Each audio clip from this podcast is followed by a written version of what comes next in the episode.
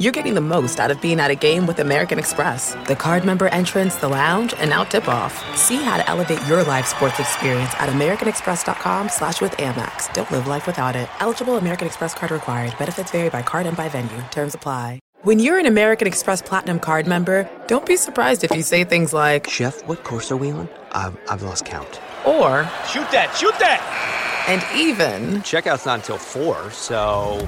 Because the American Express Platinum Card offers access to exclusive reservations at renowned restaurants, elevated experiences at live events, and 4 p.m. late checkout at fine hotels and resorts booked through Amex Travel. See how to elevate your experiences at americanexpress.com slash with Amex. Don't live life without it. Terms apply.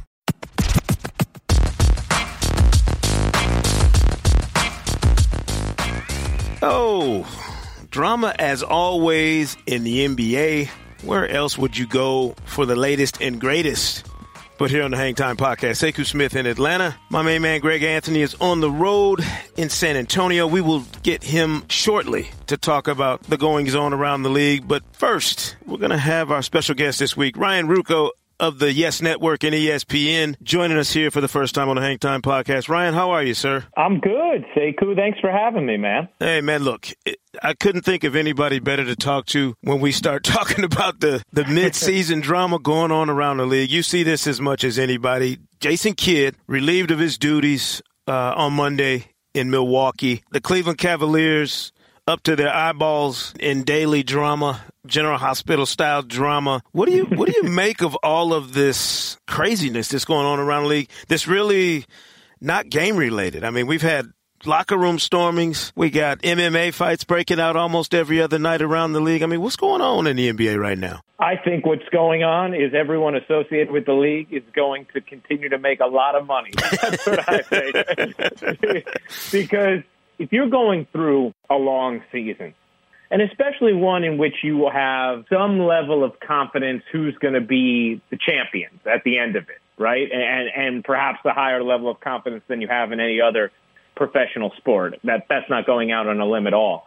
You need to have these different twists and turns along the journey to generate that drama and those storylines within the overarching storyline of the season.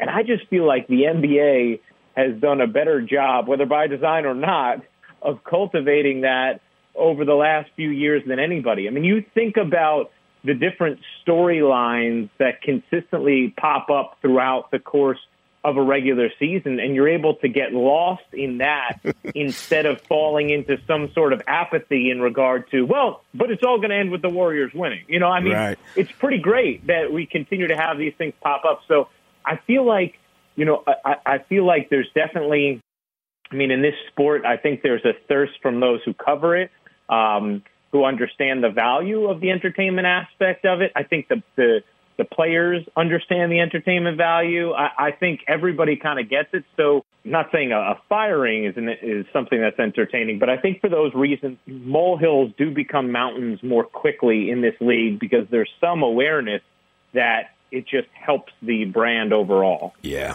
absolutely. Do you, I mean, having been around Jason Kidd and, and knowing what kind of personality he is, were you stunned at all that the Bucks made that decision? Because he certainly, from his comments I read in Ramona Shelburne's article uh, on ESPN.com, he certainly didn't seem surprised that they made that move. You know, I'm a little surprised because they're still one of the youngest teams in the NBA. And I can remember talking with Jason earlier this year before um, I was going to do the Bucks and Spurs in November, and him saying, you know, people forget like there are levels to learning how to win. Just having the talent, it just isn't enough. It, it's it's a progressive thing that happens over the course of time, and it's harder for younger players, regardless of their ability. And you know, look no further than Minnesota, right? I mean, it took them Yeah. getting Jimmy Butler really this year and Jeff Teague, veterans who have won before, and even Taj Gibson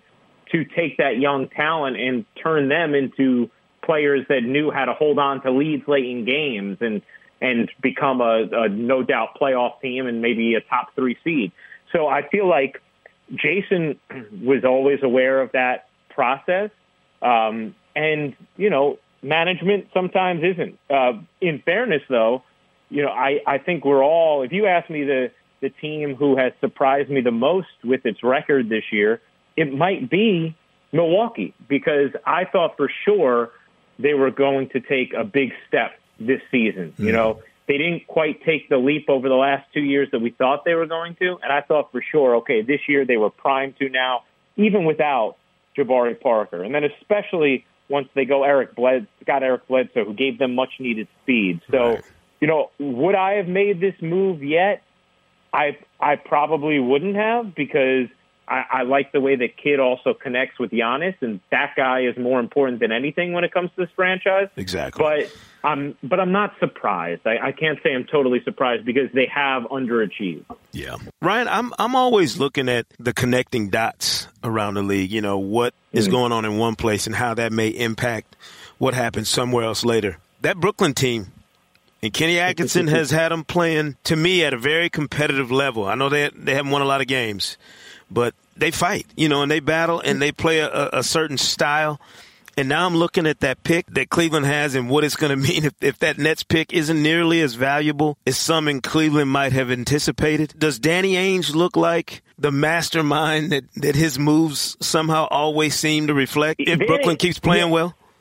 Yeah, I mean, I think Danny Ainge is like he's got like that degree from that college that was like great, and then the college just gets more and more popular, and that degree keeps getting more and more powerful. You know, like every move Danny Ainge makes, I feel like at the time you're like, oh yeah, that was a really good move, and then like a year later you're like, wait, no, that wasn't really good, that was great, yeah. and then a year later you're like, oh no, that was the greatest move of all time. You know, I mean, he he, he sort of had that happen five times over now, um, and I do think that you know look, having seen and called games of basically everybody in the NBA this season, and and, and no team more so than Brooklyn, mm-hmm. uh, they are not they're not one of the bottom five teams in the NBA this year. You right. know, they have more talent than they did, and they play hard. You know, they have 18 wins already, which is more than five teams in the West, and you know more than two teams in the East.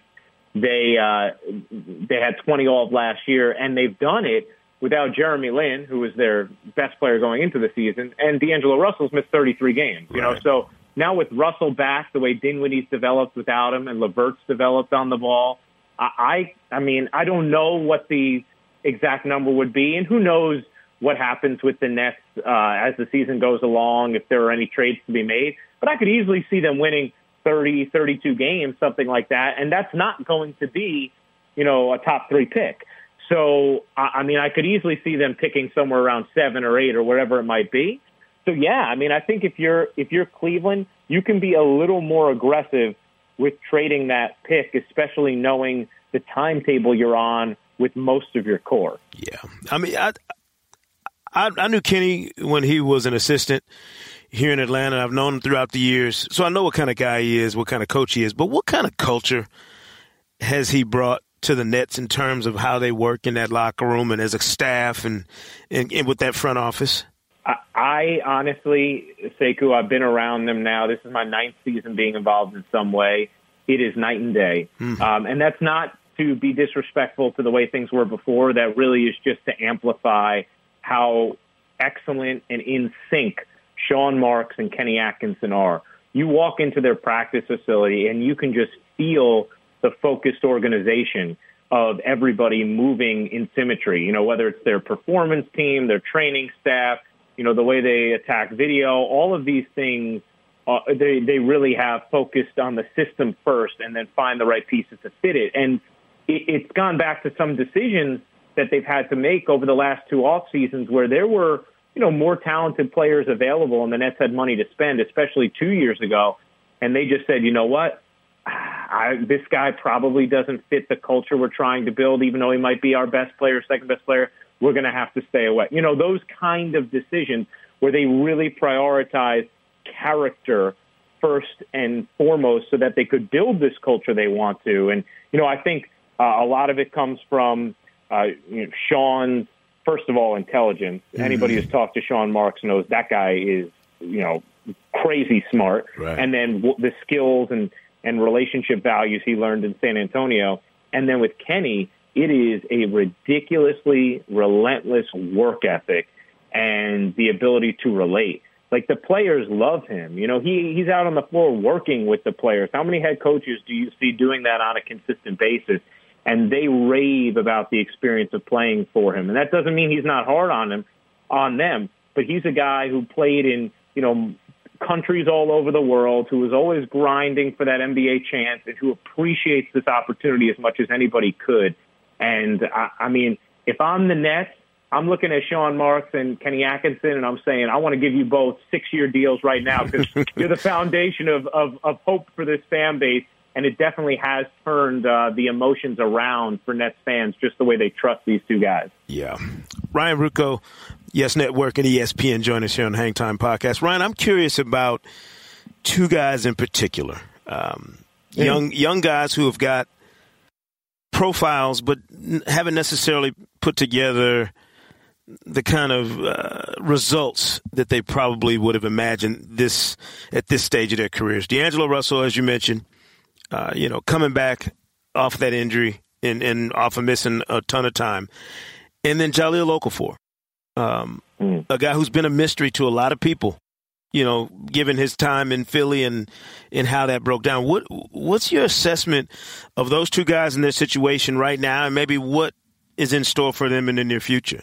You know, I think one of the good signs for Russell since he's come back is he has been incredibly engaged uh, defensively, especially vocally on the defensive end and taking on uh, somewhat of a leadership role. And, you know, I, it's interesting. I was literally having this conversation yesterday uh, with CC Sabathia and Carlos Beltran, hmm. and they were talking about how there is nothing like being hurt as an athlete to make you appreciate the opportunities you have when you're healthy. And I don't know if that's what's going to happen or is happening with D'Angelo Russell, but just already hearing his teammates talk about the way he's been communicating on the floor in the couple games since he's gotten back, that's really interesting to me because I don't know that that's some way we would have described D'Angelo going into this season. And I'm interested to see how that evolves. You yeah. know, his game, his body control is incredible. Um, he's the guy with the most natural talent uh, on this team. Um, and I think the you know the coaching staff actually was thrilled with the work he put in during his time off. And I know you know you hear those kind of lip service payments all the time, right? But digging a little deeper, as I was able to do, I mean, it was very legitimate. They were really happy with the workouts he put in while he was hurt. And actually, you know, one of the things they wanted him to do, improving strength in his body, he was able to do while he was injured. So I'm curious about how that will translate. The other good thing for him is he's attached himself to Caris LeVert, who is just a total gym rat. Um, and so you hope that those two can push each other. Uh, but I think that D'Angelo getting to play off the ball a little bit more because of the way Caris and Spencer Dinwiddie have developed is going to help him. So I, I think right now, you know, it's too early to make any kind of assessment on what D'Angelo can be, will be, whatever. But I I definitely still believe there's a lot of hope there. And as far as Jahlil goes, you know, he's had some moments in games where it's like, whoa, you know, that guy he can he can still flat out score. You know, he had a he, I'm trying to think of. Oh, he had a big fourth quarter in Atlanta. He had some good minutes against Boston. I think it's going to take a while for him to find consistency, um, but there's there's definitely a place for him uh, in this Nets offense, and I think you know one thing that's already struck him is just how focused on development the Nets are, and you know they've done it with much less talented or much less obviously talented players. If you just look at the way certain guys have grown over the last couple of years, you know, whether it's it is a Spencer Dinwiddie or it's a Joe Harris or even a Rondae Hollis Jefferson, you've seen these players' games get so significantly better that if you're someone like Jahlil Okafor, you're looking at it and saying, man, if they can do that with those guys who weren't, you know, the second pick in the draft, what can they do with me? Or weren't the third pick in the draft, what can they do with me? And so I think that's something that he's really embracing, and we'll see what comes of it. Yeah, I, have been saying for the last few years, and as an observer of the league for a long time, you see trends. You see, you know, teams going out and just trying to pile up stars. The player development component around the league right now, to me, is at a zenith, where you look and say they've invested so much time, so much energy, so many resources to improving the young players on their own roster. And that's really how you're going to take that next step. If you're a franchise like the Nets or somebody else, if you can't get your hands on the big name free agents, you almost have to go you know, into your own organization and really fine tune your player development program to get better. I'm, I'm wondering if you've noticed that in more places than just Brooklyn. If you've seen that around the league, maybe as a trend where player development has become kind of that new vanguard. Yeah, I, that's a great word for it, Sekou. I think it really has because, you know, I, I and I do think one of the residual effects of that is the way it attracts you to free agents and to, you know, to prospective players because they, you know, Jeff Van Gundy always says this, like, great players want to be coached.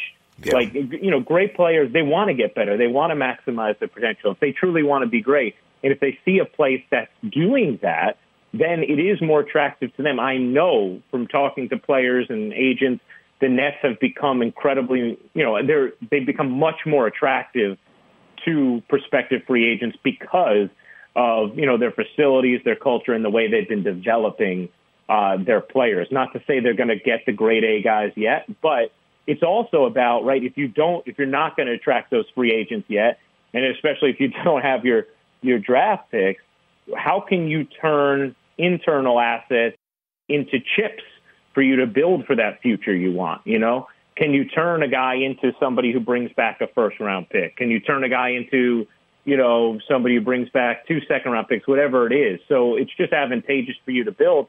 And, you know, the other organization I think of that's had that established for a long time is Miami. Yeah. You know, Miami is is so well known for their program and, and how they they just they continually take these players and get the absolute most out of them. And they turn guys who, you know, were overlooked three and four different places into rotation players and then into starters and occasionally into all stars.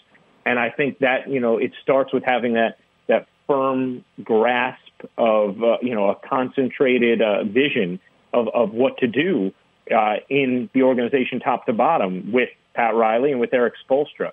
Um, I also think Oklahoma City over the years has been a team that's mm-hmm. been able to really do well with player development. Um, and that's been a great focus for them as well and a big selling point, you know. And I do think, you know, much the way uh, we've seen the NBA, you know, the, another new vanguard, right? Is like just valuing draft picks. Like, yes, the way that that that that has gone. Yes. I do think you're right. I think we're going to see more and more player development become something that teams focus uh, more and more on, getting the most out of the assets that they're already committed to. No question. Ryan Ruocco, Yes Network and ESPN join us. Listen, man, I appreciate it. We will continue to listen and watch you do fantastic work, man, on the airwaves, and I appreciate you taking a little time this week. Sekou, you got it, man. I appreciate the kind words. So great speaking with you, and anytime uh, I can help, please don't hesitate. Thank you, Ryan. Appreciate it, man. You got it. All right, from Ryan Ruocco on this week's Hang Time podcast, we go somewhere deep south in Texas. My partner in crime, my main man, Greg Anthony, is in San Antonio to call the Cavaliers Spurs game. And who better to ask what the hell is going on with these two teams? Jay, what what kind of we got Kawhi and drama on the Spurs side? The Cavaliers got more drama than daytime soap opera you know, Kevin yeah. Love, IT, people's jobs and day. What's what's going on down there? Uh, yeah, there's a lot. There's a lot of obviously frustration, uh, and really in both camps. I mean, you look at San Antonio. We'll start with the easier subject first. Right. I mean, they are 12 games over 500 at this point, but you realize that they're only three wins three losses away from their loss total of all of last season. Wow. That that's pretty incredible. And there's definitely some friction in terms of how this whole rehab situation with Kawhi Leonard has been handled. Mm-hmm. Uh, there's definitely been a disconnect there. And let's face it, without him, uh, as great a coach as Popovich is, this is a team that could very easily be out in the first round. Right. I mean, they they just very easily could be. They are they struggle to score. Still solid defensively, but in today's game, you get in the postseason, you're not going to hold teams under 100 points. Yeah. You know, six or seven times. Their offense is a serious issue. Uh, they made the decision that they're going to put Dejounte Murray in that starting lineup permanently, which and, I like. And, and I think it's uh, yeah, I think it's yeah. a, it's a good decision. Listen, Tony Parker's a Hall of Famer. Has had a Hall of Fame career But the reality is, at this point, his ceiling doesn't give them a chance to compete, contend in the West. Like right. he he he can't do enough at this stage of his career to compete with the elites in that Western Conference. And we don't know if Dejounte Murray can, but we do know that physically he has a higher ceiling. Yeah. Uh, but the only way he's going to able ever reach that is to have an opportunity to grow and, and make mistakes consistently and, and have the confidence knowing, okay, it's my job. You know, that, that does have a way of, of freeing up young players. Uh, and I think it's really a decision made out of necessity for Gregg Popovich and this team moving forward, especially when you factor in not having Kawhi. And, and even if and when they get him back – you know, he may not be the guy we saw a year ago. And Pop was very candid with me about that uh, last week uh, when I had a game, had him, uh, had them for a game, and, and so that that's something that San Antonio Spurs fans are going to have to uh, maybe deal with here as we move forward with the season. Yeah, LeBron James is seven points shy of thirty thousand uh, you know, an unbelievable milestone for any player, but certainly for him, the youngest player to reach that plateau, to join in that elite group of scorers. And if they get beat and they, and they can't the Spurs, nobody will even. It'll be a barely be a footnote, GA, because of all of the Kevin Love talk, the you know the team meeting on Monday that supposedly got heated. Isaiah Thomas saying one thing, LeBron saying something else. Ty- Tyronn Lue making sure to remind everybody that the players can say what they want, but that's why he's the coach and they're players. I mean, where do you go if yeah. you're Cleveland trying to not only stabilize things from this little tailspin year since Christmas, but also looking forward with the trade deadline hanging out there, just looming out there. How do you how do you satisfy some of these fears and and also keep your eyeball on the fact that if you need to change this roster, need to change this team, that time is coming. Yeah, uh, uh I think a couple things you got to focus on if you're them. Listen, they are a bad basketball team right now. um, that's just the bottom line. They suck, and and they know it. Everybody knows it. Stevie Wonder can see that, right? Everybody can see that they're just not a very good basketball team right now. That's okay in reality if you factor in what all they're dealing with, right? I yeah. mean, they had that great stretch where they won 18 out of 19, but then, you know, you get IT coming back, and let's face it, after seven games, you can't expect for him to be at an all star level. Here's a guy that has not played basketball since last May. Right. No training camp, new team, uh, new terminology, new system, and it's going to take him some time. And it's a domino effect until they figure out who he is and he figures out who he is. It's hard to then develop an identity of how you're going to play. So they're going to continue to struggle. They, they they'll be able to win games, but they're going to continue to struggle for a while. And might I add, they've been in this boat basically every year since LeBron's been back in Cleveland. Yeah, you know they tend to struggle around this te- this uh, time of year. That They're an older team still, even though they have gotten some younger pieces and a little more athletic they still have a core nucleus that's you know a little long in the tooth. So they're going to all that group's going to have more struggles in the regular season than, than most.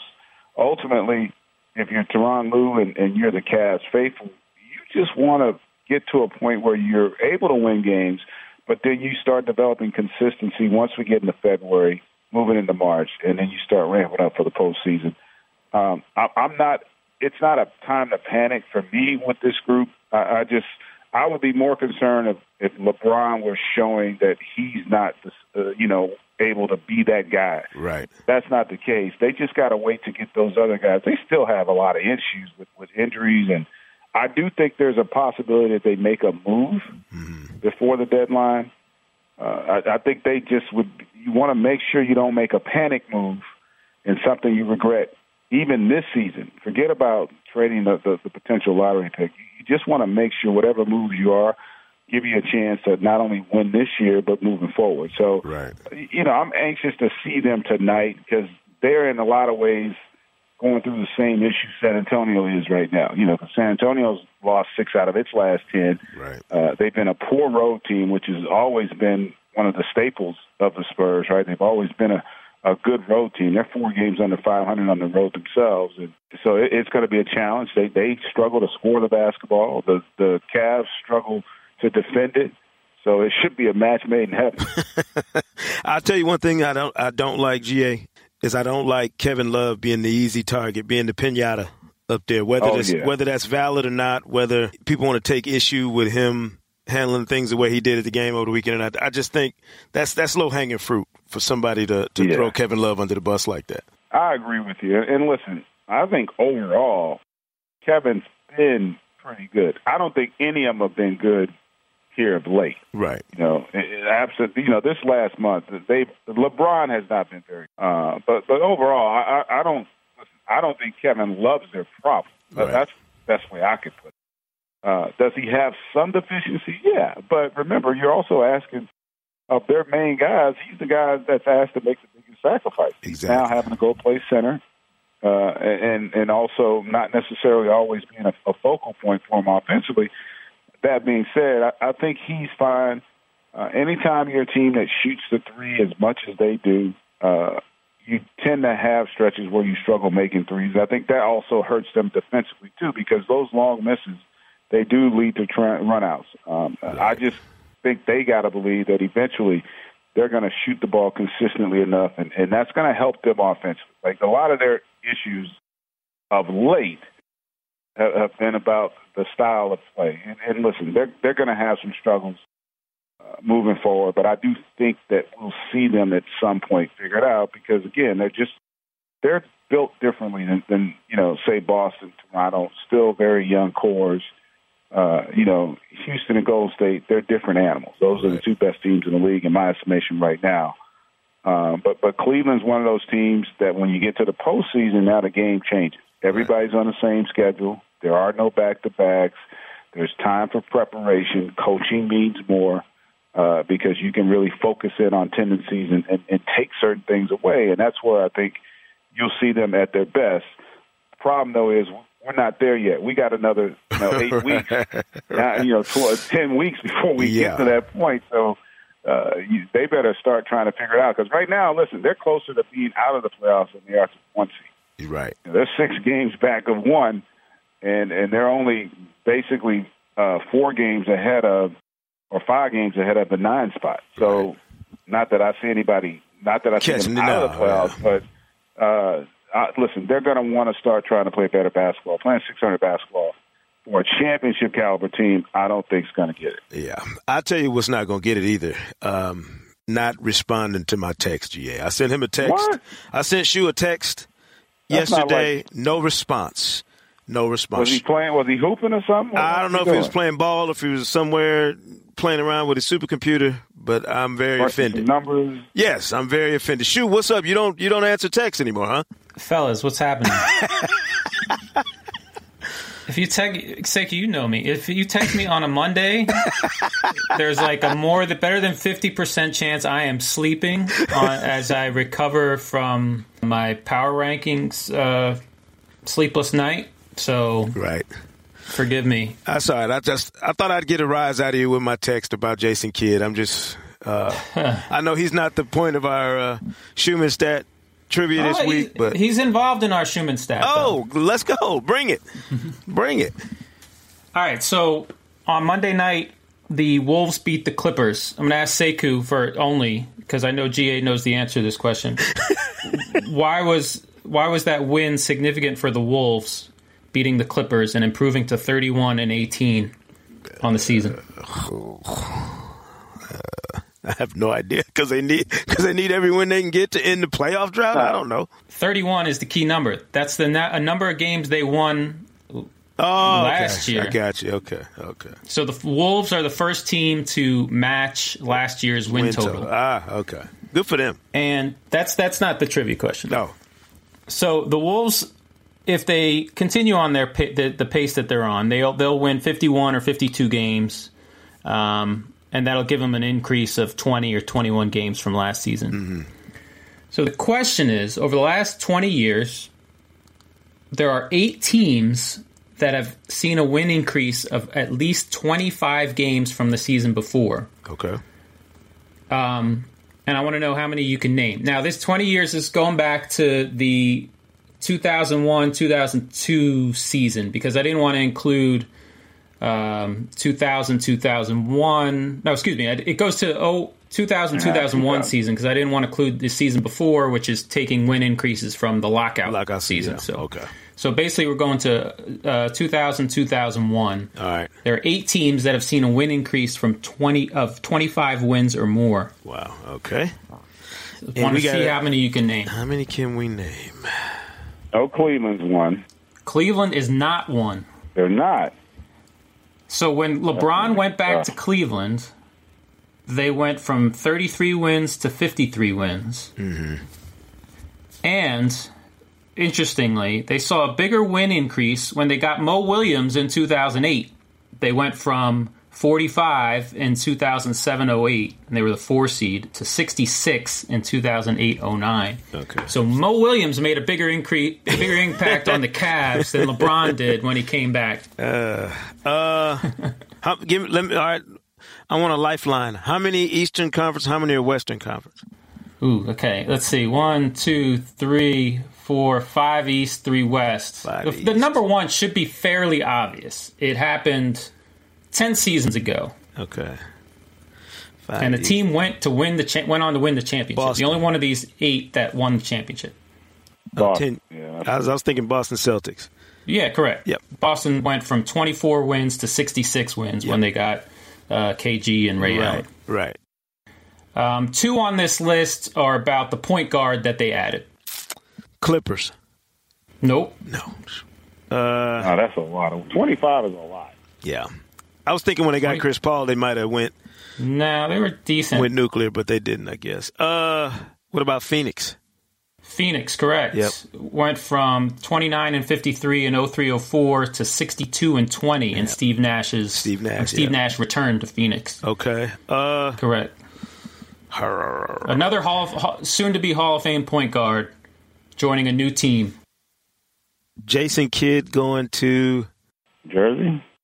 New Jersey, Yeah. correct. They went from 26 and 56 to 52 and 30. It was 26 win increase. Nets. Yes. Went to the finals. All right. Okay. The other ones are a little bit tougher. All right. Um, let's And see if I can give you some hints. Jason Kidd is involved in another one.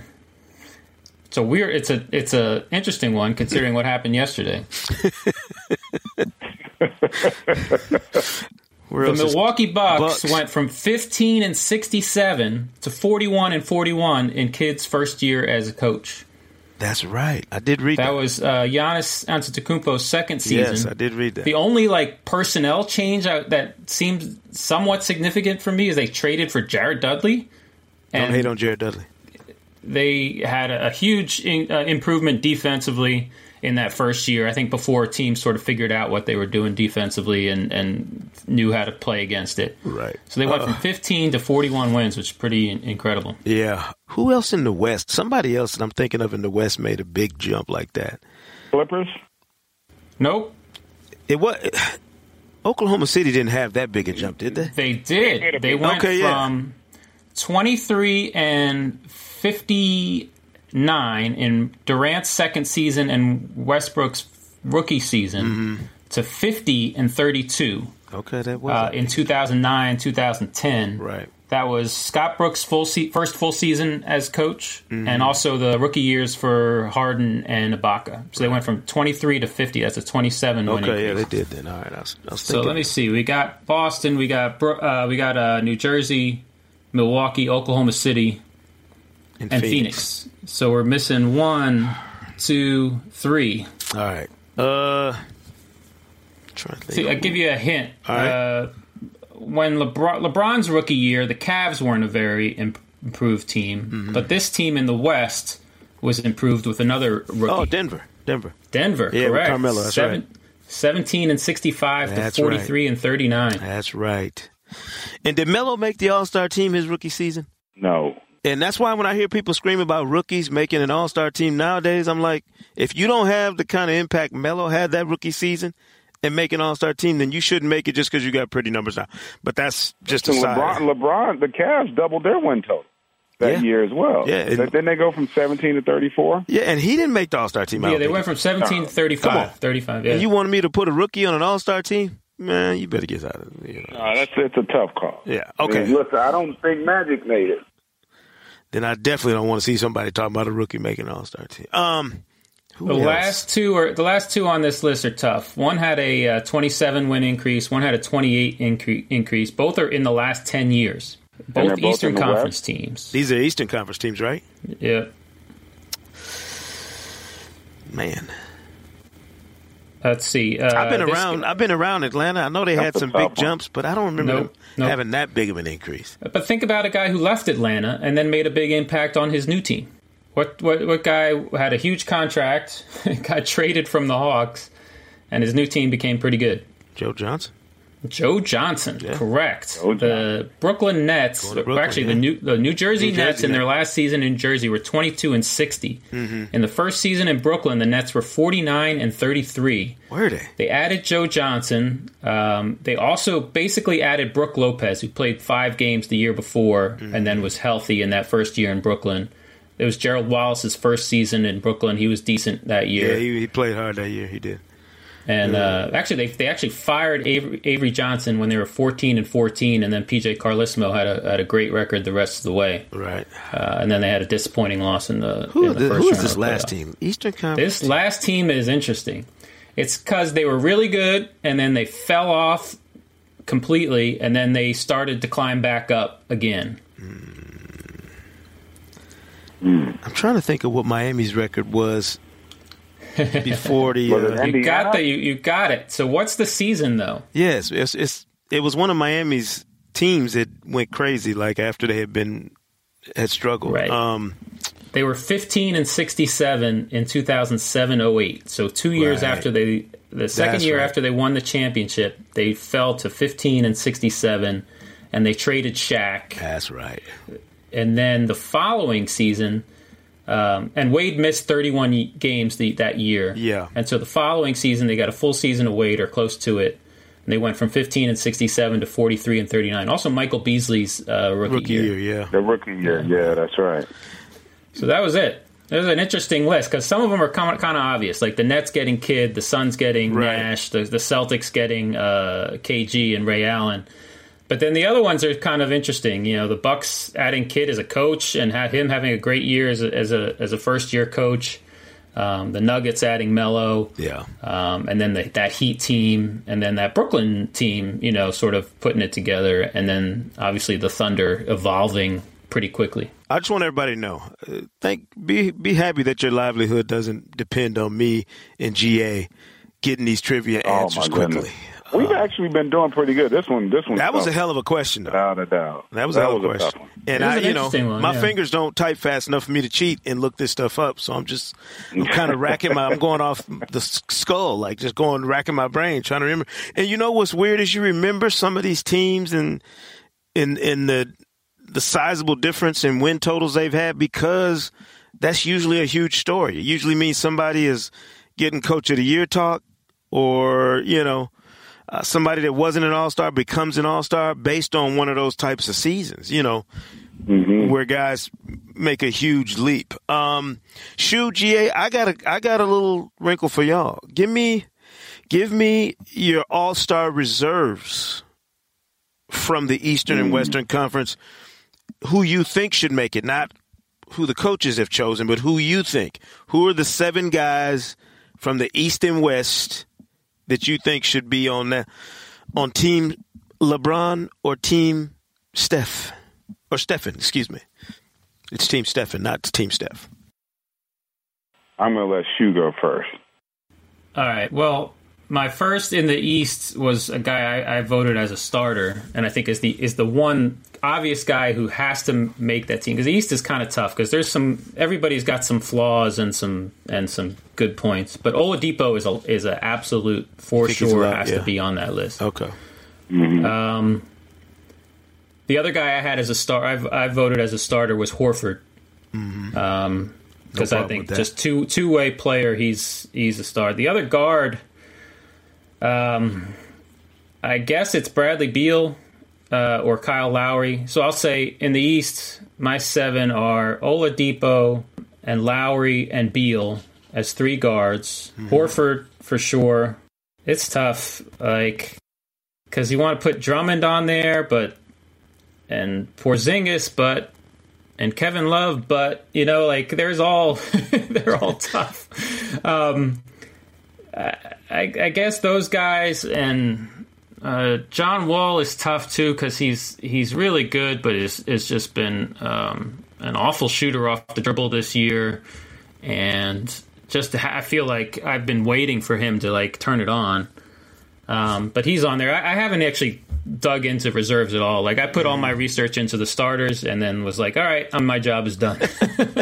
yeah, it, it is a tough call. I, I went with Wall. Uh, you know, you can sit there and nitpick, but he's still getting 19 and nine, and, right. and to me, really, he is a star. Oladipo definitely. I, I thought Beal mm-hmm. this year, the guy who was tough for me, who I thought should have been uh, not necessarily statistically, but because of the impact of the team, Dragic has been really good. Mm-hmm. Um, you know, they're a four seed, and it's just for me. I always find it hard to be in that position and not have an All Star. Right.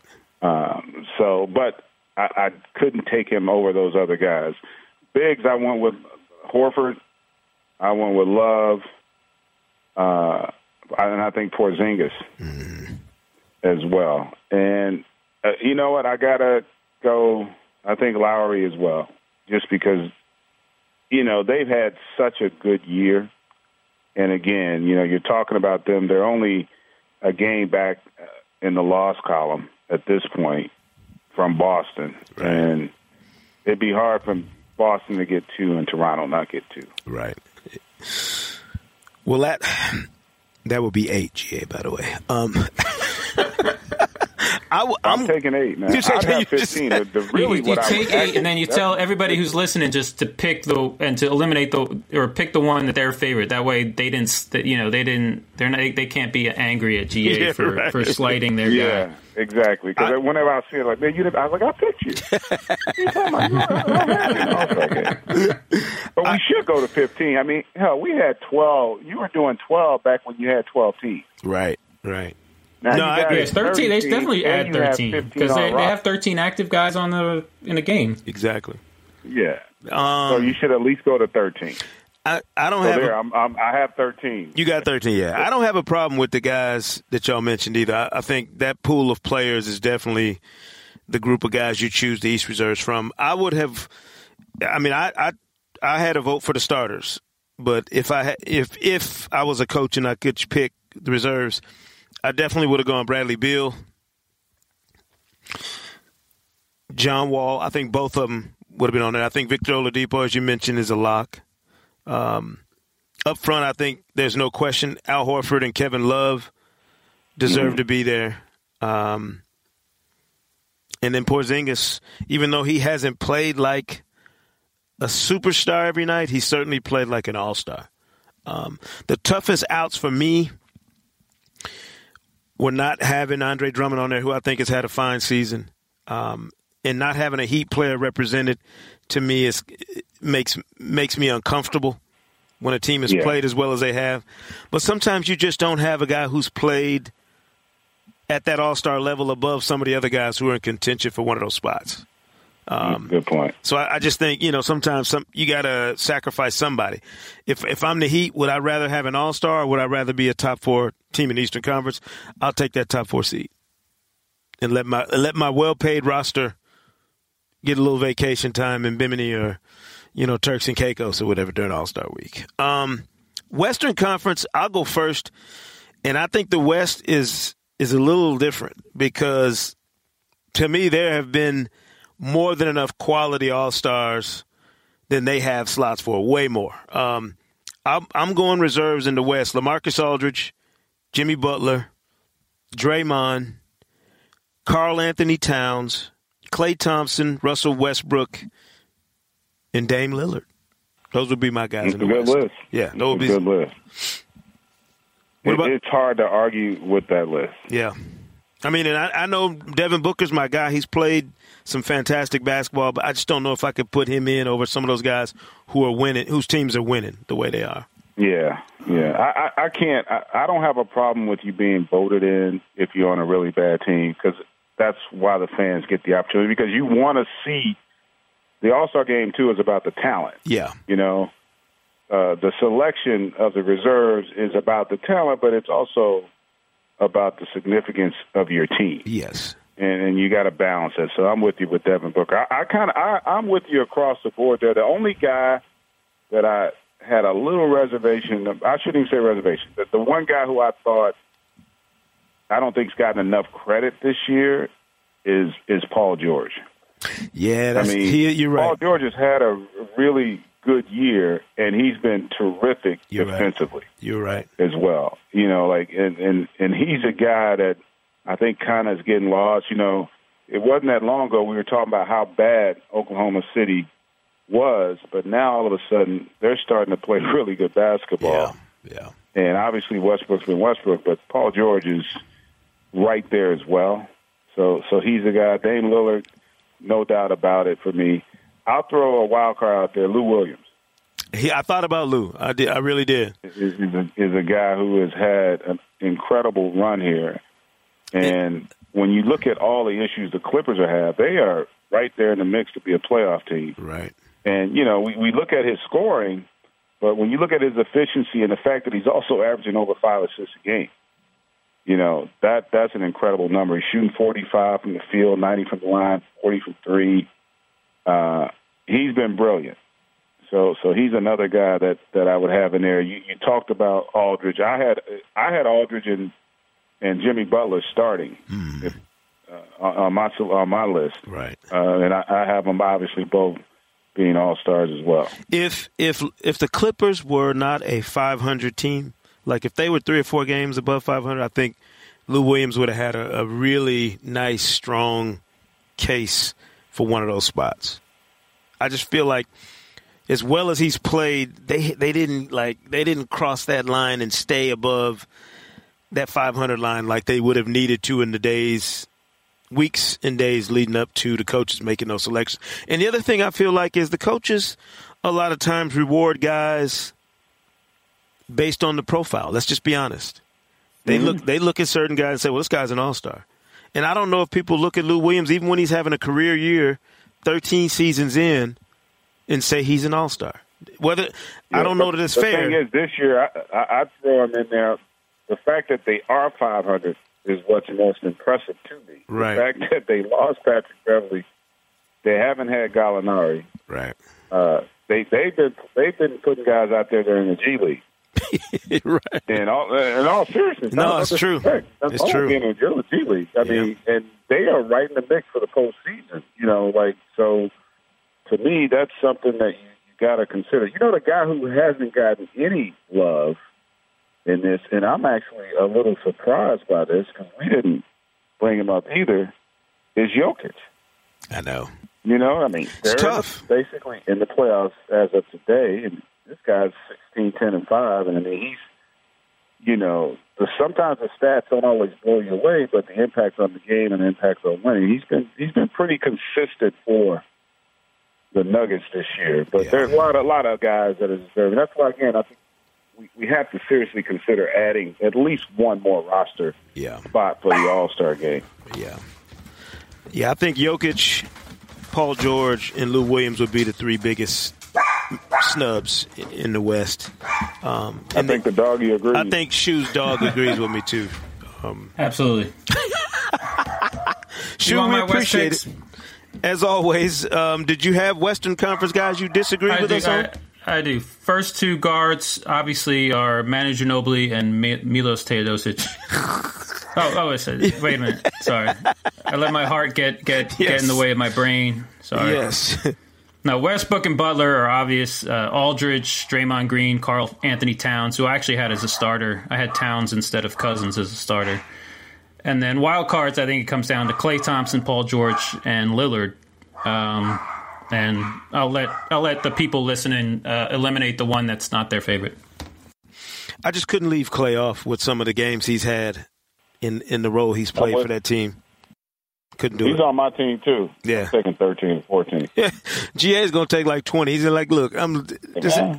put him in the party I want, bus. I want them all. I want them all. You just gonna get a sprinter and pull it up and be like, everybody get in. We- I'm taking 18 cats with me to LA for All Star. Unbelievable. Look, Shu, we appreciate it as always. Um, great trivia question this week, and uh, feed that dog, and uh, we'll we'll get with you next week. All right, fellas. All right, you appreciate it. Man, that dog is going. That dog is going ham. Ga. Yes, sir. Dog is going ham. Um, I don't know. I think he wanted to get his, his All Star reserves in as well. Uh, I don't even. I can't remember the last time we picked on bragging rights. I don't. I don't even want to pick. I don't. About three weeks ago. That's what I'm saying. I don't. Can, it's it's nice not having to come back being 0 and 3 in bragging rights. It's like it's like a, I have some it's a news burden for off you. of me. I have some news for you. You Oh. were 0 and 3 three weeks ago. That's what I'm Who went saying. 0 and 3? I did. I knew it. That's why I said. That's why I felt so good lately, GA. So we are Oh, tied. man. We're both at 12 and 12. Unbelievable. This week, we're going to start with Celtics Warriors on Saturday. I'm going to Warriors. I'm, I'm going. To, Yeah, I'm going with the Warriors. Especially after the how they lost to the Celtics. Yes. They, they're going to remember that one. yes. And the Celtics will remember it. I think the, and the other issue, Celtics struggling a little bit right yeah, now. having a, having a tough time right now. yeah, a little having a bit. tough Just time. a little bit. To Sunday, Clippers at Pelicans. Pelicans. I'm going to Pelicans. I like what they're doing right now. What's the second one? Clippers at Pelicans. Ooh, man, that's a, that's a tough one. Tough What's matchup, but I the like overall record right now? Where, where are we stand?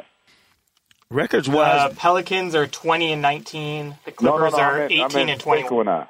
Oh, y'all are both 12 and oh, 12. we tied up, 12 and 12. Oh, we oh, man, what I got like six games at one point.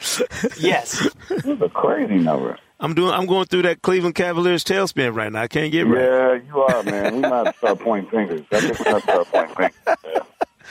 Yeah. Uh, that's a that's a tough one. I mean, I'm gonna go Clippers. All right. Then later take in the the day on in. Sunday, Sixers at Thunder. Ooh, I love. I love these Sixer matinees where they get to play. You know, where they get to get on the big stage because Embiid loves these It kinds of is matchups. on And, he, ESPN. and he's got big boy. He's got some big boy basketball to play against the Thunder. Um, but the Thunder have been playing a lot better than you realize until you look at. I'm, I'm mm-hmm. going with Oklahoma City. I think they are on- on a definite upswing. And if San Antonio's not careful, by the way, they're gonna give up that top four spot to the Thunder at some point. Top four, top four. San Antonio, they got to just get it together. They find themselves out in the first round with the way things are going right now. This is kind of scary. I'm, I'm anxious to get over there tonight. I, I'm going to go. I, I'm, you know, the Thunder are in such a groove right now, playing so well. Uh, I'm I'm going to have to ride them as well. I'm going to have to go with you. We, we're only going to differ on one game. That way I can keep you in my sight. I was gonna say, yeah, if I get- don't happen to go well. I need a one game cushion just to make my you know I'm I'm very sensitive. I need I need to I need to win just to make myself. GA, safe travels, man. Listen, I appreciate you. I don't know, I know you're on the road. It's, your schedule is wild and crazy, man. But as always, appreciate the time you give us here, rocking on the Hang Time podcast. If you haven't already, subscribe to Hang Time on Apple Podcasts for new episodes all season long, and don't forget to leave a review. We'll see you right here next week on the Hang Time podcast. Thanks for listening to the Hang Time Podcast, and be sure to subscribe on Apple Podcasts for a new episode every Thursday this season. And as always, say Kuna Matata. Busy weekends are a breeze with American Express Platinum Card. 8 a.m., wait to board plane in the Centurion Lounge. Much better. 2 p.m., grab seats for the game. 6 p.m., book an exclusive reservation with Resy Global Dining Access. Right this way. Because the American Express Platinum Card offers access to the Centurion Lounge, must see live events, and exclusive reservations at renowned restaurants. See how to elevate your experiences at AmericanExpress.com slash with Amex. Don't live life without it. Terms apply. An epic matchup between your two favorite teams, and you're at the game getting the most from what it means to be here with American Express. You breeze through the card member entrance, stop by the lounge. Now it's almost tip off, and everyone's already on their feet. This is gonna be good. See how to elevate your live sports experience at americanexpress.com slash with Amex. Don't live life without it. Eligible American Express card required. Benefits vary by card and by venue. Terms apply.